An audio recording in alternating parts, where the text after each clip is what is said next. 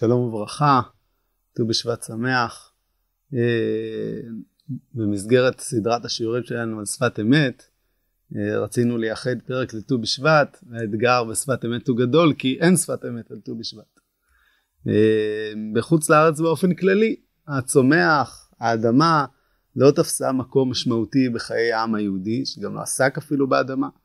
אם אתה רוצה לפסוק הלכות זרעים, אז אתה צריך לעיין בתלמוד הירושלמי ולא בתלמוד הבבלי. ודווקא בדורות האחרונים, אה, במאה השנה האחרונות, בחזרה לארץ, אה, אנחנו רואים שבני העליות השונות, דתיים וחילוניים, ראו שהחיבור לארץ מביא להם איזשהו מימד רוחני חדש, איזושהי עוצמה אה, שלא הייתה בחוץ לארץ, וחלקם תפסו את עבודת האדמה עד כדי כך כממש דת של פעולה רוחנית מאוד עמוקה. גם בקבר, בקרב גדולי ישראל מצאנו קולות שונים, רב קוק בוודאי אנחנו מכירים ואולי גם נזכיר בהמשך, אבל אה, גם אה, אישיות כמו החתם סופר, שאומר שמחלוקת של רבי ישמעאל ורשב"י, האם לעשות מלאכתו עיקר או תורתו עיקר היא רק בארץ ישראל. כי העמדה של רבי ישמעאל, ש... לעשות מלאכתו עיקר בארץ ישראל נובעת מזה שעבודת הארץ בעצמה היא מצווה. ואומר השפת אמת אל תאמר לי אני לא אניח תפילין אה, סליחה לא אעבוד את האדמה כי אני רוצה להניח תפילין כי גם עבודת האדמה בעצמה היא מצווה ממש כמו מצווה, מצווה מן המצוות האחרות. בחסידות גור באופן כללי הייתה חסידות מאוד שקשורה לארץ לא אומר ציונית כי זה לא במסגרת פוליטית אבל לקחה חלק בבניין הארץ בנו של השפת אמת, האמרי אמת, היה פעיל מאוד בקניית אה, אדמות בארץ. אה, יש שהיו דורשים גור בארץ הזאת. וגם השפת אמת אמנם קדם אה, בפועלו לרוב הפעילות הציונית, אבל אתה רואה אצלו עיסוק מאוד עמוק בארץ ישראל. אבל פה אני רוצה לייחד דווקא את היחס שלו אל הצומח ואל האדמה באופן כללי. וכמו הוגים חסידיים אחרים, גם הוא עושה מעין התקה, הרחנה של המושגים של הצומח, והתייחס לממדים הרוחניים שבאים לידי ביטוי בעץ שנמשל אצלו גם לתורה, כידוע מחז"ל, וגם לאדם. את הקישור שהשפת אמת עורך בין העץ לבין התורה אנחנו מוצאים דווקא בשבועות. שבועות אנחנו יודעים שהוא ראש השנה בעצרת על פירות האילן, והשפת אמת אומר כך, איתה בעצרת על פירות האילן, כי הנה נקרא יום הביקורים, שהוא גמר הפרי, שתכלית העולם נברא בשביל התורה וישראל שנקראו ראשית, והוא שורש ההתחדשות שנמצא בעולם, דאין כל חדש תחת השמש, רק התחדשות הבאה למעלה מהשמש בכוח התורה. השפת אמת עומד על המימד החי שיש בצומח. מה הופך את הצומח למדרגה בפני עצמה? מה מבחין אותו מהדומם? יכולת התנועה, ההתחדשות. הצומח עומד כל הזמן על איזשהו מעגל אה, של צמיחה וגם נבילה שהיא בעצמה צורך של צמיחה וגם הפרי שהוא מוציא הוא בעצמו המפתח לצמיחה הבאה על ידי הגרעינים שבתוכו. יש פה איזשהו מעגל של כל הזמן רוצה להתחדש, מעגל שכל הזמן רוצה לפרוץ.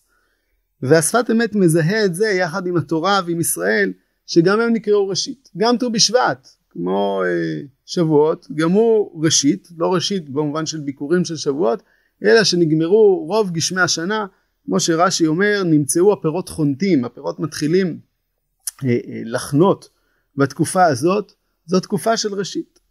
וישראל והתורה נקראו ראשית גם על שם שהם תחילת העולם וגם על שם שהראשית היא תכלית העולם. דרך הראשית, טוב אחרית דבר מראשיתו. אתה יודע מהראשית לאן הדבר הולך, מה המטרה שלו ומה הייעוד שלו. ויותר מזה אומר השפת אמת, ההתחדשות היא תלויה בחזרה אל הראשית. אם אתה רוצה להתחדש, אתה כל הזמן חייב לחזור אל ההתחלה. הדברים האלה כתובים בצורה נפלאה, אחרי אני קצת חורג מהשפת אמת, אל הרב קוק, הרב קוק כתב איגרת לרב הנזיר שבה הוא מייחל למה שהוא מכנה התחדשות ולא חידוש או בלשוננו הישיבתית חידוש הוא רוצה התחדשות עמוקה והוא כותב לו כך החידוש האמיתי הוא נלקח מתמצית כל המהות של היש הקדום לו שמכוחו הוא בא. הפרי יוצא מכל האופי של העץ, מעומק גזעו ושורשו, מיסוד שאיבת לשדו עד ראש צמרתו והתפשטות ענפיו ועליו. כל הבעה מחודשת באמת אינה יוצאת מהסעיף האחד הקרוב, אותה החוליה שההיגיון תופסה, אלא מכל המהותיות המשכלת והחיה, הפועלת וההוגה של המחדש, ערוכה בכל ושמורה, וכל חידוש הוא מזדלף רק מאיזה חלק, ומשאיר חלקים בלא תנועה רוחנית, איננו חידוש באמת, כי אם סידור מכני במערכת ההשכלה. אומר הרב קוק, אנחנו נוהגים לחשוב על חידושים במובן של איזשהו פתרון לאיזושהי בעיה. יש איזושהי שאלה בגמרא, יש איזושהי שאלה בעלמא, ואתה מוצא לה איזשהו פתרון, מצאת איזה כתב יד שכתוב כך, מצאת איזשהו חשבון שמסדר את זה עם המקור השני, ואפילו אף אחד לא אמר את זה לפניך ויש לך חידוש ביד. השפת הרב קוק אומר חידוש מעין זה הוא דבר מוגבל מאוד, מה שהוא מכנה סידור מכני במערכת ההשכלה. זה לארגן את המקורות כמו שצריך. חידוש אמיתי זה התחדשות שבאה מלמטה, שבאה מהשורש. הפרי הוא נוצר כפי שהוא נוצר לא בגלל הגבעול שמחזיק אותו ולא בגלל הענף שמחזיק את הגבעול, אלא בגלל שורשי העץ שנמצאים מתחת לאדמה. הם קבעו מראש איך הפרי ייראה. אז נכון שגם לענף ולגבעול, גם להם יש איזושהי השפעה, אבל האופי של הדבר הוא נמדד בראשית שלו. ולכן אומר השפת אמת, האפשרות שלנו להתחדש היא אם אנחנו חוזרים אל הראשית. השפת אמת רומז למה, למה שהוא אומר כמה פעמים לאורך הספרים שלו, שמתחת לשמש אין קול חדש, אבל מעל השמש אין קול ישן. הרב קוק אימץ בעצמו גם כן את המשפט הזה. ההתחדשות מתחת לשמש היא, היא לא מתחדשת, זה נתפס כאיזשהו מעגל אינסופי שחוזר על עצמו. אבל ברגע שאתה מזהה את נקודת הראשית, אתה מזהה את, ה, את המהות הפנימית הראשונית של הדבר, אתה יכול לראות התחדשויות לאין קץ. עם ישראל שחוזר לארצו, האדם שחוזר למקומו, לחיות חיים מלאים, חיים שמחוברים לאדמה, הוא באמת מסוגל להתחדשות אה, אה, חדשה אמיתית, לא לחידושים בלבד, אלא באמת לייצר תורה עמוקה, תורת ארץ ישראל. ראיה לכך שהשפת אמת באמת אני חושב מדבר על דברים ש, אה, שרוחניים, מתחדשים, שנמצאים אפילו מתחת לשמש, אפשר למצוא בתורה נוספת, באותה תורה, סליחה, בהמשך בשבועות, הוא כותב, הנה העליונים נקראו עומדים, כי כולם כאשר נבראו כך הם בלי השתנות, אבל התחתונים מתחדשים בכל עת, והאילן, והאילן שהוא אילנה דחיי, עץ החיים שמחיי הכל. כמו שהאילן מוציא פירות חדשים בכל שנה, כך עץ החיים מחדש נפשות בני ישראל. ולכן בעצרת על פירות האילן, ולכן ניתנה התורה לתחתונים בעבור ההתחדשות שנמצא בהם. אנחנו מכירים את האגדתא הנפלאה במסכת שבת, על אותם בני מרום שבאים לקדוש ברוך הוא, ושואלים אותו למה הוא נותן תורה לישראל. ואומר הקדוש ברוך הוא למשה, תשיב להם תשובה. אומר, כלום קנאה יש ביניכם, יש לכם אבא ואימא לכבד, יצאתם ממצרים, זה נשמע כמו איזשהו תירוץ, בסדר, אז בתורה כתוב בדיוק כך, אבל, אבל מה באופן מהותי זה אומר? אומר השפת אמת, התחתונים יש בהם כוח של התחדשות, העליונים הם קבועים ועומדים. היסודות הרוחניים, כשאין בהם את הדינמיות של החיבור אל האדמה, של החיבור אל הטבע, של הכיליון וההתחדשות, הם עומדים קבועים. וכשאתה עומד קבוע, אתה לא יכול לייצר תולדות. אומרים, אומרים חז"ל שהתחתונים פרים ורבים. בזה הם גדולים על העליונים. האפשרות ל- ל- להתחדש, האפשרות ליצור, האפשרות ל- להרכיב את הדברים מחדש כל פעם בצורה מגוונת ואינסופית היא עץ החיים. החיים של ההתחדשות שהם מחוברים לאדמה.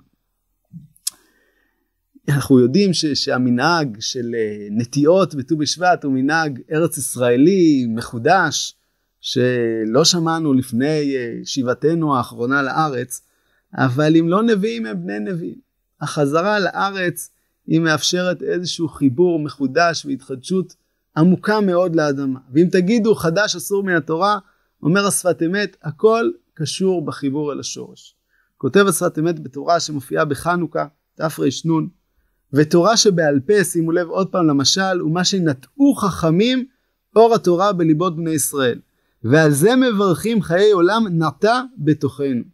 התורה היא כמו נטיעה, היא נטיעה שמכה שורש בנפשות בני ישראל. היא תורה שבעל פה שהיא נטועה, וגם נטיעה שהיא פרה ורבה ועושה תולדות. והוא מה שמקבלים בני ישראל דברי תורה בליבם ונפשם, עושים בזה תולדות ונטיעה, השורשים לעולם מתפשטים יותר ויותר, כן הוא כך תורה שבעל פה. כמו הנטיעה, ככה התורה שבעל פה. נטועה בתוך ליבות בני ישראל, ואותם שורשים כל הזמן מתחדשים.